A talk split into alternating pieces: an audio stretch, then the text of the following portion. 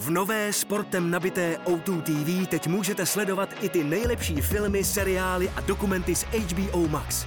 A díky O2 poslouchat i tento podcast, jehož jsme generálním sponzorem. Inteligentní síť O2.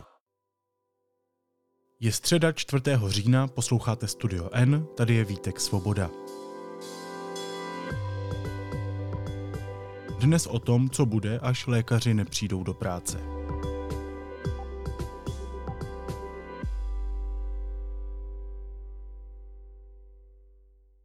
České zdravotnictví má problém. Jeden příklad za všechny, který asi mě osobně zasáhl nejvíce, když jedna lékařka se svěřila, že čtyři dny po porodu jí volali, jestli by nevzala v sobotu službu.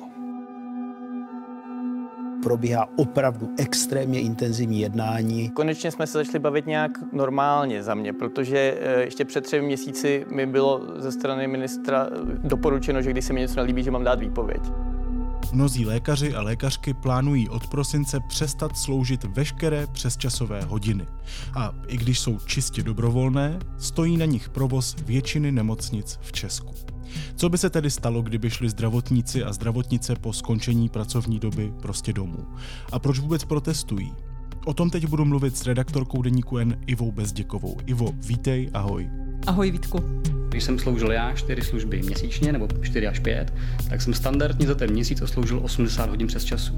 Takže na konci roku to bylo téměř 1000 hodin. Jo, takže vlastně už nějakých, já nevím, 500 něco tam bylo nelegální v úzovkách. S hypotékou se můžete rozloučit, to nedovedu si představit, že bych jako s tímhle platem měl živit rodinu. Jo. Ten systém vás prostě nutí sloužit, na začátek se buď uklidníme nebo zneklidníme, podle toho, co odpovíš. Když se mi něco, nedej bože, stane a budu na konci roku potřebovat lékaře nebo lékařku, může se mi stát, že mě v nemocnici prostě nikdo neošetří? Záleží, s čím přijdeš. Pokud uh, to bude akutní, úraz, uh, infarkt, mrtvice, nemocnice budou mít stále akutní péči zajištěnou. Otázka je, jak to bude s těmi méně akutními věcmi, typicky v ambulancích eh, nebo jiné odložitelné operace. Takže v momentě, kdy, nevím, někdy později na podzim přijdu na to, že potřebuju nějakou operaci a ta se mi naplánuje třeba na prosinec, tak můžu dojít do bodu, kdy ta operace se neuskuteční. Teoreticky ano. Ale tohle je přesně diskuse, kterou uh, ti protestující lékaři strašně neradi vedou, protože uh, to takhle vypadá, že si berou pacienty jako rukojmí a uh, vlastně pak nechtějí strašit uh, veřejnost, že pokud uh, nevyhoví jejich požadavkům, tak na tom budou nějakým způsobem byti. Uh, já si myslím, že jak ti lékaři, tak ministerstvo pořád doufá, že se nějakým způsobem dohodnou a že ta situace, kterou teď tady popisujeme, nenastane. Jak bude tedy konkrétně ten protest vypadat, pokud tedy lékařům, lékařkám stát nesplní podmínky, nedohodnou se?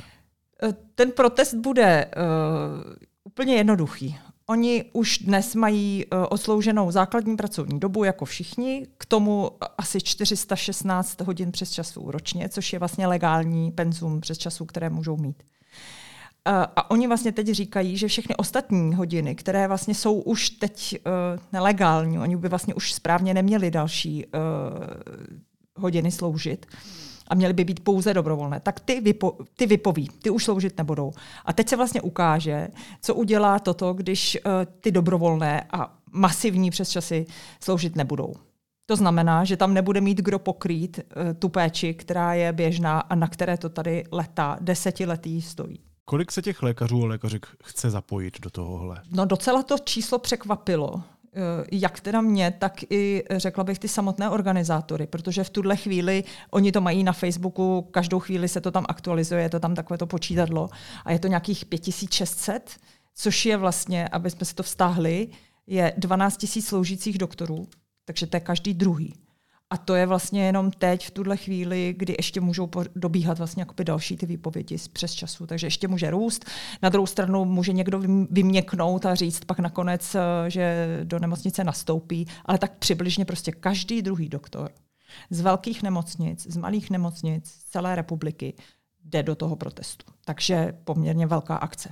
Hmm, to je opravdu větší, než jsem i já sám eh, čekal.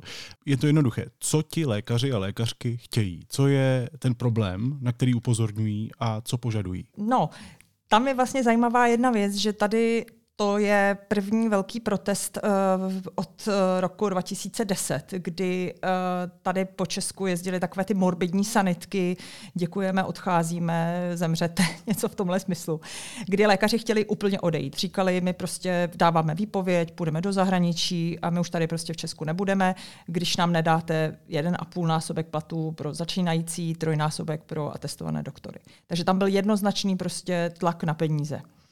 V tomhle tom je tenhle ten současný protest takový veřejnosti sympatičtější, že oni pouze říkají, my už nebudeme sloužit to, co nemusíme, to za A, a za B. Naším hlavním požadavkem nejsou peníze. Ti mladí lékaři, kteří teď, na kterých teda stojí ty služby, říkají, my už máme taky jiný život, než jenom prostě být v nemocnici a my už nechceme sloužit to obrovské penzum přes času. Pozor, ne, oni nechtějí, aby v nemocnici byly pouze 8,5 hodiny. Ano, oni ví, že když potřebují se zapracovat, tak je tam potřeba mnohem víc těch hodin ale uh, aby se nestávali takovými těmi otroky, o kterých uh, mluvil třeba šéf motolské nemocnice, uh, že jim tam tedy uh, otročí stovky až tisíce hodin ročně navíc. Takže to je prostě ten základní požadavek. Uh, jednak samozřejmě, aby byly uh, konkurenceschopný ty platy uh, menších těch mladých lékařů, a také to, aby uh, už nemuseli sloužit tyhle ty obrovské množství přes času. Aby si to prostě nějak to zdravotnictví zařídilo. To mi zní jako úplně legitimní požadavek. Není to náhodou úplně legitimní požadavek? No, je, ale ono je to strašně těžké to teď zařídit. Byť teda ministr Válek zatím uh, předvedl v té půlce toho volebního období spíš, že uh, nic neřeší a že prostě jenom hasí ty nejhorší požáry. Tak to se nasčítalo. To prostě teď v tuhle chvíli vyřešit, já sama nevím, jak to budou chtít vyřešit. Protože oni vlastně mohou, pokud to tedy splní, ti lékaři už nebudou sloužit přes časy, tak oni přejdou do směného provozu, protože oni to musí zajistit. Doktor nemůže odejít v půl čtvrtý domů. Takže řeknou, vy tady budete, vy si rozhodíte služby, jeden bude 12, druhý 12, další 12. Ráno, večer, v noci ráno, večer, v noci. Ale to znamená, že ty nemocnice budou úplně jinak organizované a že tam bude tak málo lékařů, protože to není ve stávajícím počtu lékařů možné zajistit, že právě nebudou třeba otevřené žádné ambulance v nemocnicích. Minimum. Takže když si byl zvyklý chodit se poradit do Motola na ortopedii s nohou nebo do Všeobecné fakultní nemocnice, nevím, s jiným ambulantním problémem, tak to prostě nebude, protože tam nebudou ty lékaři, budou dělat pouze tu akutní péči.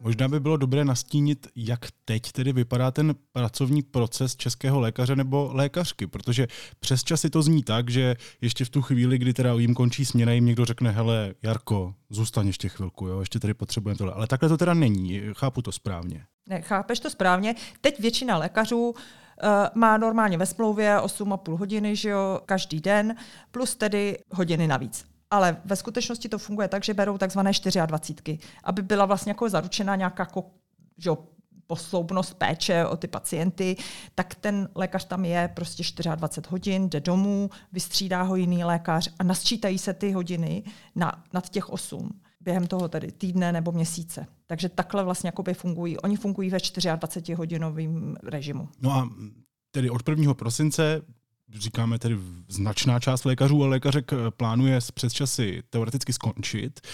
Um, předpokládám, že to nebylo ze dne na den. Co vedlo k tomu, že ta situace se zdramatizovala až tedy do bodu, kdy dochází k protestu a teoreticky omezení péče? No, celou dobu na to poukazovali jenom podívejte se, my máme problém. A když poukazuješ na něco, podívej, já mám problém, ale vlastně nevyhrožuješ, tak teď vidíme, jak to tedy vypadá. Zní to vlastně zvláštně, ale je to tak.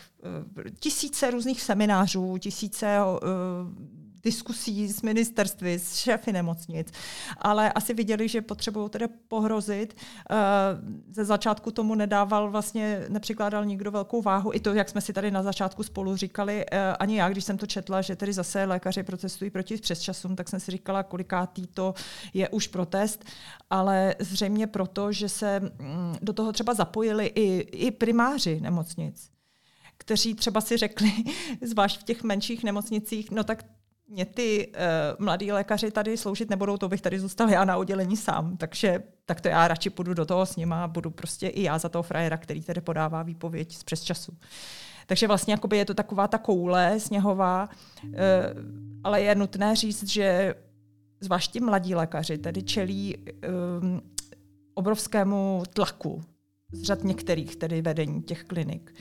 Nepustíme vás k atestacím. Uh, exemplárně vás potrestáme, vyhodíme vás z kliniky, vy už si nikde neškrtnete, ani v naší nemocnici, ani v jiné. My jsme vlastně jako pospírali tyhle ty uh, stížnosti doktorů z některých nemocnic, plus nám to tedy říkali i organizátoři. Uh, takže uh, ti lékaři teď vlastně procházejí takovou zkouškou, ale když si řeknou, že jich je teda víc a že dohromady do toho půjdou, tak uh, mají šanci to asi ustát. Počkej, takže chápu to správně, že ty nemocnice na to reagují zastrašováním a nějakými výhruškami? Jakože ty lékaři, ty lékaři, tohle je ta reakce? Ano, jak který? Jak které nemocnice?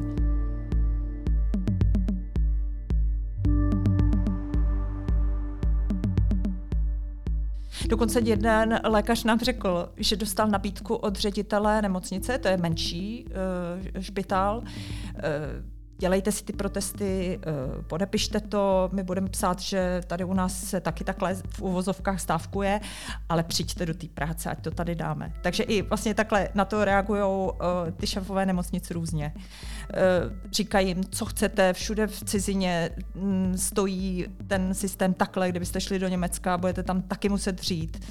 Uh, to je otázka, já nevím, jak to funguje v Německu. Strašně nerada, mě se vždycky na to, ale jak to funguje v cizině. Každý má jiný zdravotnický systém, všude to funguje různě. Prostě u nás je to takhle, u nás to dopadá na ty neatestované doktory nejvíc protože možná si vzpomeneš, měli jsme nedávno článek právě teda s šéfem motovské nemocnice, kde on se sám přiznal, že uh, nenechává sloužit přednosty oddělení a primáře, protože jsou drazí jako blázen, doslova řečeno. Jak je možné, že může nemocnice eh, nenechat sloužit tedy všechny lékaře, alespoň někdy. Samozřejmě, že ten mladý musí se to naučit, tak musí toho Übung macht Meister, že jo, jak říkají Němci. Prostě cvičení dělá mistra. Ale nemůžu to udělat tak nespravedlivě, že to nechám pouze na ty mladé lékaře. Já si říkám, že to logicky ukazuje na jako chybu systému, že říkám si, není něco opravdu špatně nastavené, jako hodně špatně nastavené, když hrozí kolaps nebo nějaké problémy ve zdravotnictví. Pokud budou lékaři a lékařky pracovat prostě v těch hodinách, které mají ve smlouvě, víš, jakože narazili jsme aktuálně tady na totálně jako limity toho systému? Ano, říkáš to úplně přesně. Co na to říct? V tuhle chvíli uh, ministerstvo může aspoň něco udělat. Já nepředpokládám, že se teď pustí do nějaké hluboké reformy, i když včera ministr uh, Válek uh, v událostech říkal, potřebujeme tu zdravotnickou reformu a my jsme všichni odhodláni udělat zdravotnickou reformu. To znamená co? To znamená uh, restrukturalizovat péči, teda zavřít nebo utlumit malé nemocnice. To by asi v tuhle chvíli nebylo jeno, nejenom teda uh, jako politicky průchodné, ale ani by to nebylo moc moudré, protože prostě na těch periferích už teď mají problém vůbec dostat se k doktorovi. Takže to asi těžko. Zavádět nějaké příplatky nebo to taky asi ne. Ale tady je řada drobných věcí, které by to ministerstvo klidně mohlo udělat. A aspoň maličko to napravit. Já uvedu dva příklady. Třeba říct právě teda primářům a přednostům, že e, nemůžou nechávat tu péči jenom na těch mladých, ze, e, nějakým způsobem to restrukturalizovat, že primáři a přednostové si musí rozmyslet, buď budou pracovat v nemocnici, anebo budou chodit e, po těch svých osmi hodinách, protože ti starší si mohou dovolit po osmi hodinách odcházet do soukromých ambulancí. A nebo to aspoň nějak, uh, aspoň to nějak kultivovat ten systém, protože teď je to opravdu taková džungle, když uh, ti nemocniční lékaři, pokud už mají atestaci, už jsou zavedení, jsou kapacity, tak odcházejí z nemocnice, ve které chtějí být, ale zároveň chtějí sloužit v té soukromé ambulanci. A já si říkám, že vlastně ty mladí si mohou říct, dobře, tak my toto tady nějak přetrpíme těch 50 let a pak to dělat, budeme dělat my. My potom budeme ty mazáci, kteří budou tedy taky takhle uh, fungovat. Takže to bylo to první, že jsem si říkala nějak jako jinak zorganizovat práci, aspoň v těch státem řízených nemocnicích, na které tedy ministerstvo má nějakou páku.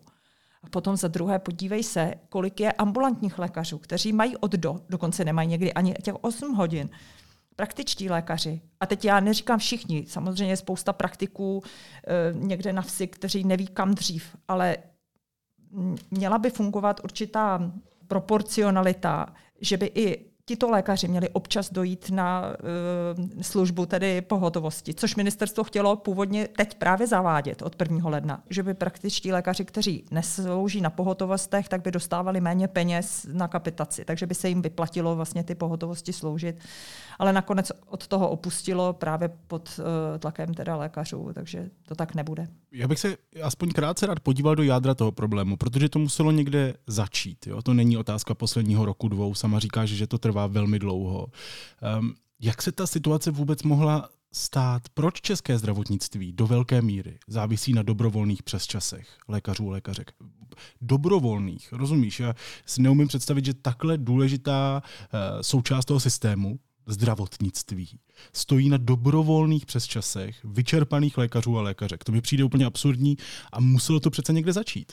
Začíná to v tom, že ten uh, plat jako takový, ten tabulkový plat je relativně nízký na to, když si vezmeme, že jsou to lékaři, častokrát teda v jejich rukou závisí naše ať už zdraví nebo dokonce život.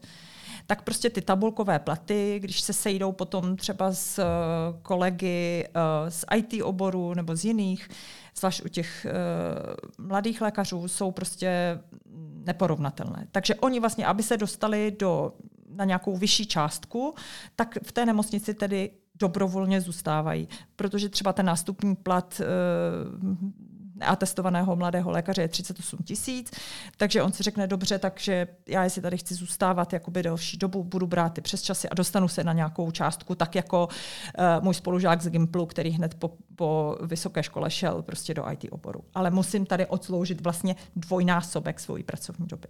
To znamená, to je ta odpověď na tvoji otázku, jak je možné, že jsme se do tohoto dostali, uh, protože vlastně Určitě ten jeden důvod je proto, že ten samotný plat v nemocnici není tak vysoký, aby uh, těm lékařům to nestálo za to brát ty přesčasy. To určitě. Že kdyby vypadaly jinak ty platy, tak uh, i tenhle ten problém je jiný.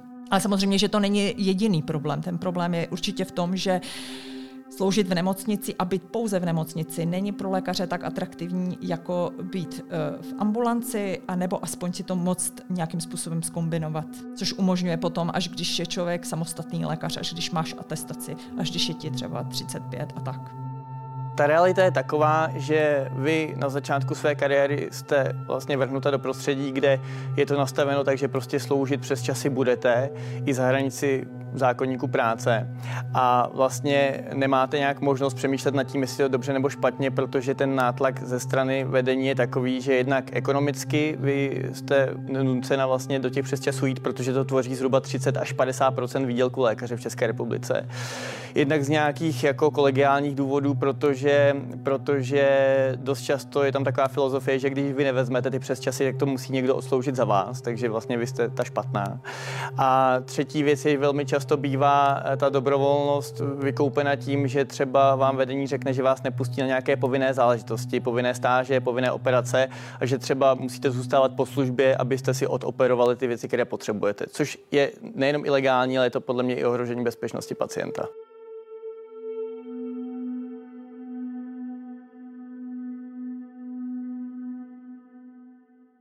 Velké téma je taky nová legislativa, podle které musí nemocnice a nejen oni přejít na tzv. směný provoz.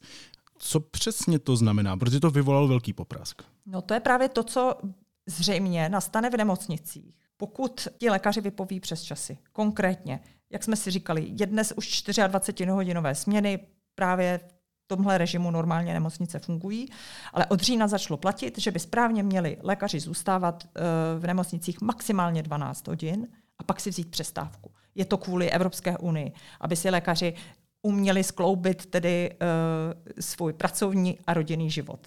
Také to vlastně jako Evropa po nás chce. No ale protože jich těch doktorů je málo, tak si to představ třeba u nás v redakci, kdyby jsme najednou všichni museli chodit na večerní nebo na víkendové služby a bylo by nás tam velmi málo, tak bychom pak na ty víkendové služby chodili třeba ob víkend. Takže ti lékaři by, pokud by vzali těch 12, tak sice teda budou domů, ale oni budou mít v pondělí 12, v úterý 12, ve středu 12, ve čtvrtek 12, v pátek osmičku a skoro každý víkend taky dvanáctku. Takže jako to je mnohem ještě horší, varianta, než když teď tam třeba zůstanou těch 24 hodin, ale pak mají třeba tři dny v kuse volno. Proto se právě proti tomu staví nejenom teda doktoři, ale i ředitelé nemocnic. A hlavně tohle střídání doktorů u, léž, u lůžka pacienta, to předávání neustále informace, kdy se ti tam, ty ležíš v nemocnici a teď si ti tam nad hlavou střídají neustále lékaři, taky není úplně příjemný. Takže zajímavé je, že vlastně tahle legislativa začala platit od října a spousta nemocnic už dopředu říká, že to vlastně vůbec nedodržuje, že to není možné dodržovat, nedodržuje a dodržovat nebude. E, a ministr Válek vlastně, jestli si vzpomínáš, tak ještě asi čtyři dny předtím, než začal tenhle ta novela platit, tak stejně už řekl v české televizi, že ji hnedko od ledna anuluje, že je nesmyslná a že to byl asi krok vedle a že to celé předělá. Jsem jedná s panem ministrem Jurečkou v minulém týdnu. My jsme připraveni eh, předložit v 90. ve zrychleném řízení zrušení těch 32 eh, hodin a vrácení na těch 416. Současně probíhá opravdu extrémně intenzivní jednání o tom, aby se vrátila možnost 24-hodinových směn, protože to je ten hlavní problém. Ta kombinace 12 plus 832 je ten hlavní problém. Tedy chceme vrátit ten stav do toho, jak to bylo v původním mm, zákonníku práce, ale ten je potřeba dodržovat. Hmm, těch kroků vedle je nějak moc. Eh, víš, protože přitom to zní velmi rozumně. Jestli to chápu správně, tak tam to zavádí vlastně nutné 11-hodinové pauzy po 12 hodinách práce a to, to, to mě zní úplně logicky, víš, jako že lidi by přece neměli pracovat tak moc, obzvlášť ti, kteří mají v rukou lidské životy. Ale tady zase narážíme na ten systémový problém, že to prostě není uskutečnitelné kvůli tomu, jak ten systém je nastavený. Chápu to správně. Chápeš to správně, a jenom si to představ, že by takhle měla vypadat pracovní doba u tebe. Ty by si sice měl 11 hodin odpočinku, to znamená 8 hodin by si se vyspal, tak by si si stačil dát tu večeři a snídaní a znova by si šel do nemocnice. Takže vlastně si by si v té nemocnici byl pořád. A e, vlastně ještě o to víc, než, než doteď. Ale kdyby bylo v té uh, nemocnici nebo v nějakém jiném zařízení těch lékařů dostatek, tak na něj ta dvanáctka třeba přijde jenom uh, dvakrát, třikrát do týdne, tak, aby měl ten 40-hodinový fond pracovní doby. To je ten problém. Ta kombinace požadavků 12-hodinových směn plus tom, ta možnost těch 800 hodin přes času za rok při tomhle počtu lékařů. Hmm. Takže to prostě zase poukazuje na to, jak je české zdravotnictví špatně nastavené. Přitom, víš, protože já si říkám, hrozně často slyším o tom, jak je české zdravotnictví na špičkové úrovni. Jo?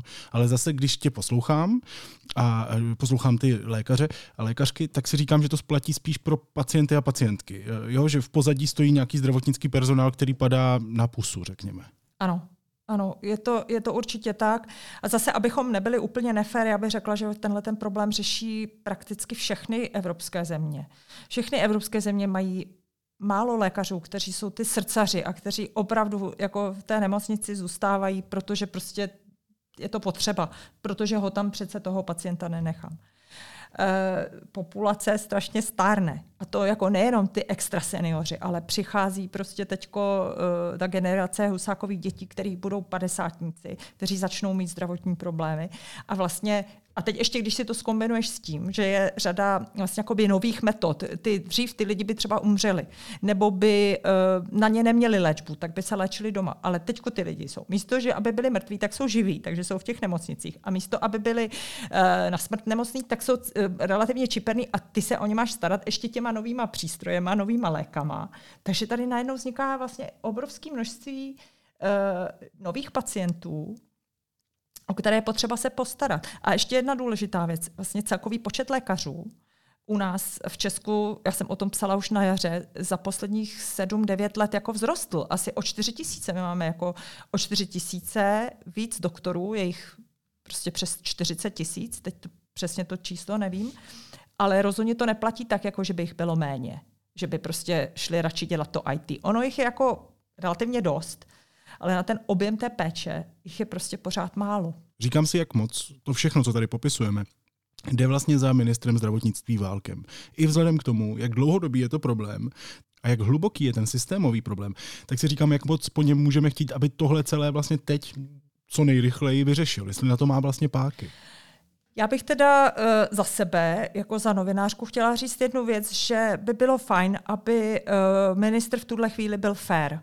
To znamená, pokud včera v české televizi řekne, že uh, udělá reformu zdravotnictví, teď uprostředka volebního období, jakou reformu zdravotnictví, jak, uh, že začne říkat, že se začne s těmi mladými lékaři setkávat a začne se s nimi bavit.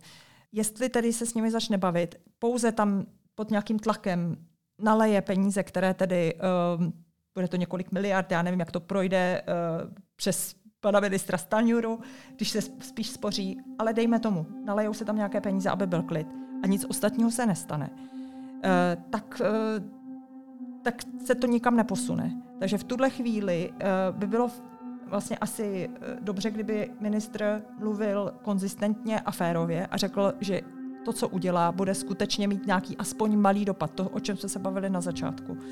Prostě drobné kroky. Nehrát si na to, ano, já to teď tady vyřeším, 20-30 let trvající problém, teď ve zbytku volebního období vyřeším, ale řek něco hmatatelného, co teda udělá a to dodrží. Jako, e, opravdu není cílem se navážet e, tady do ministerstva, nemá to jednoduché, ale když se podíváme prostě, jak třeba řešil problémy výpadků léků, e, bude tady penicilín, ještě chvilku počkejte, bude jich dostatek. Máme říjen, nepřivezli ty uh, slíbené dodávky a nechci se teď bavit o lécích. Ale uh, jako bylo by fajn, aby, když se ptal na to, jestli uh, ministr může v tuhle chvíli něco udělat, tak aby opravdu uh, ty kroky udělal tak, aby byly uh, nějak hmatatelné a konkrétní a neslibovat něco, co dopředu nelze slibovat víra je slepá a já jsem lékař a pan ministr zdravotnictví je dokonce profesor medicíny a my obavíme, že prostě medicína je založena na důkazech, moderní medicína je založena na důkazech, to znamená, dokud mi tohle, o čem tam hovořil, neuvidíme černé na bílém, potvrzené a odsouhlasené, tak uh, ta naše akce pokračuje dále.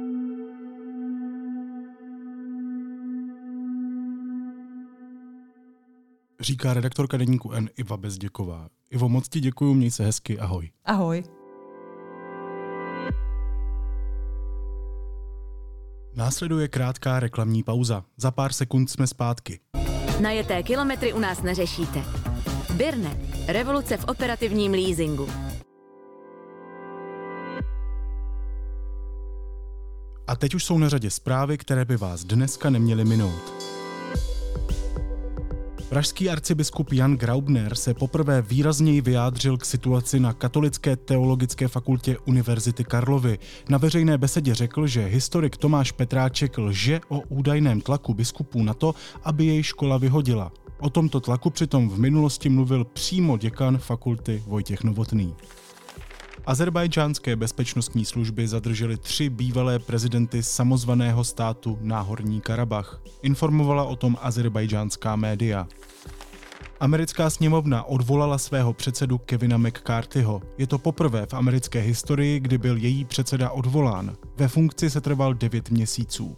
Proti setrvání republikána ve vedení se vyslovila většina poslanců z řad republikánů i demokratů. V spouru vyvolal republikán Matt Gates.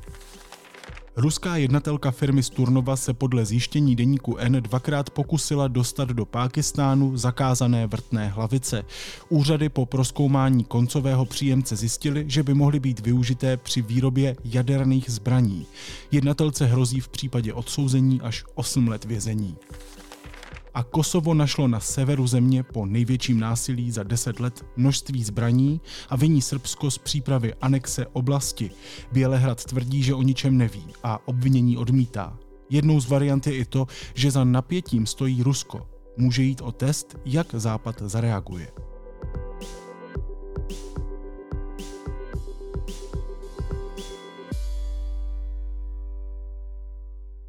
A na závěr ještě něco, co mě zaujalo a možná by mohlo i vás. Postíže.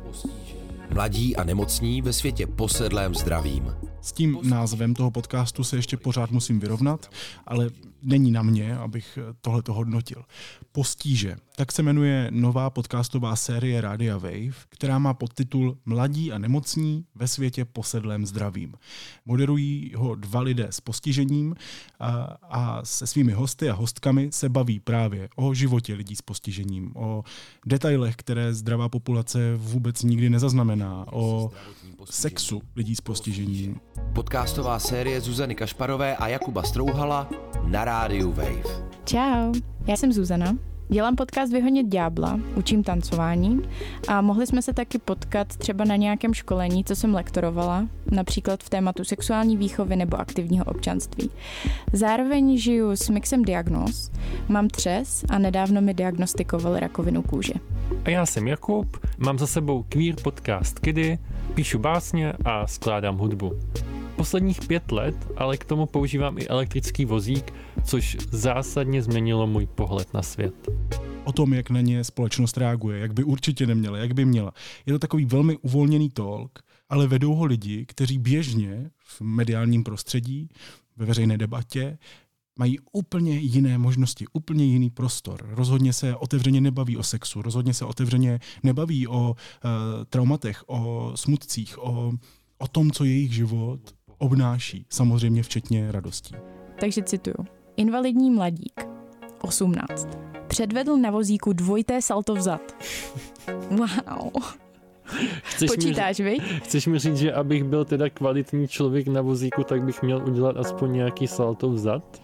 No, dle tady toho titulku nejspíš ano. Nebo mentální salto můžeš udělat. Jo, tak to Oh. bez problému. Jsem opravdu nadšený. Jsou venku dva díly, samozřejmě nemůžu hodnotit celou tu sérii. Oba ty díly ale jsou zábavný, chytrý a důležitý, což tahle ta trojice se často moc nepotkává. Postíže série Rádia Wave.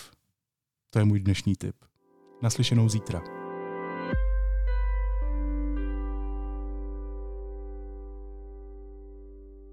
Divadlo Jedl zve do Rokoka na sondu do temné severské duše. Tři autoři, tři inscenace, jeden nebeský režisér. Manželská historie je inspirovaná životními peripetiemi dramatika a nepřítele žen Augusta Strindberga. Soukromé rozhovory se Bergmanovsky noří do vztahu muže a ženy. A jako třetí přichází Ibsenovi Přízraky, jako hudební divadlo. Zajedlem divadlem roku 21 nově do Rokoka. Program na www.divadlojedl.cz